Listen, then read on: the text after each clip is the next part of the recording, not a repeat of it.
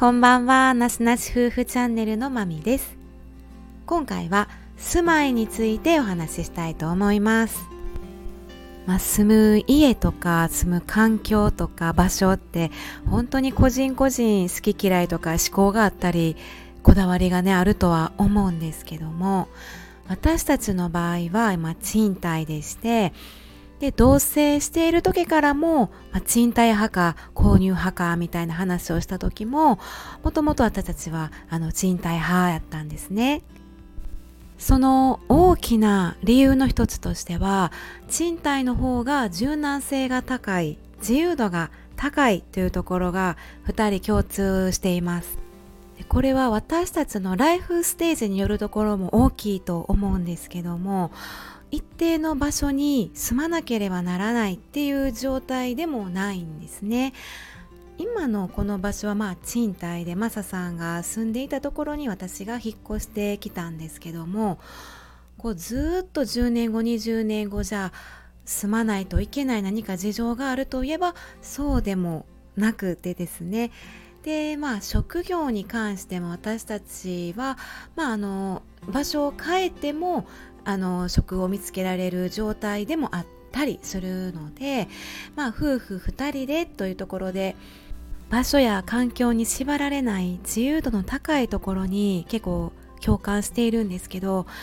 時々なので行った遠出した先やったり旅行先やったりここええとこやなってなったらいやここ住むのええんちゃうみたいなたまにそういう話もしたりしてあの2人がねあいいなここのこの場所ええな住むのええなとか思ったらいやそこに住んでみようってねそういう展開も楽しみに今しているところです。他の理由としては天災とか地震とかね今後まあ起こるのでまあそういう時にちょっと持ち家だと負担があるんちゃうかなって話はしています。なしなし夫婦は共働き夫婦2人なので、まあ、私たちのライフステージに見合った家選びをしているんですが以前家賃派がいいのか持ち家派がいいのかっていう話をねしたことはあったんですけどやっぱりローンを組むっていうのがとてもねハードルが高いっていうことを言っていたんですね。でねこのローンを組むリスクをまあすごい不自由さがありますよね。あの借金を抱えてしまうでそれその不自由さと何を天秤にかけられるかってあの私たちの場合は多分車の方がこうあの暑いので 車にはまあまあもうローンをね組んで車にはあの愛を注いでっていう感じなんですがそれを家にまでっていう感じではないんですね。あとまあ同じその場所に住みたいっていうもともとそういう気持ちがないので、うん、例えばまあ損か得かで言うとそのずっと同じ場所に住みたいんだったらほんまにこう価値の高い一等地とかにあの買ってですね。ちゃんとリターンがあれば考えるかもしれないんですけど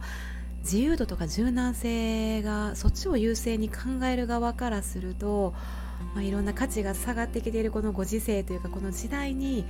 そこに投資する価値っていうのはあまり考えてないという感じですね。はいという感じでライフスタイルの中のその住まいっていうテーマって結構また大きなテーマ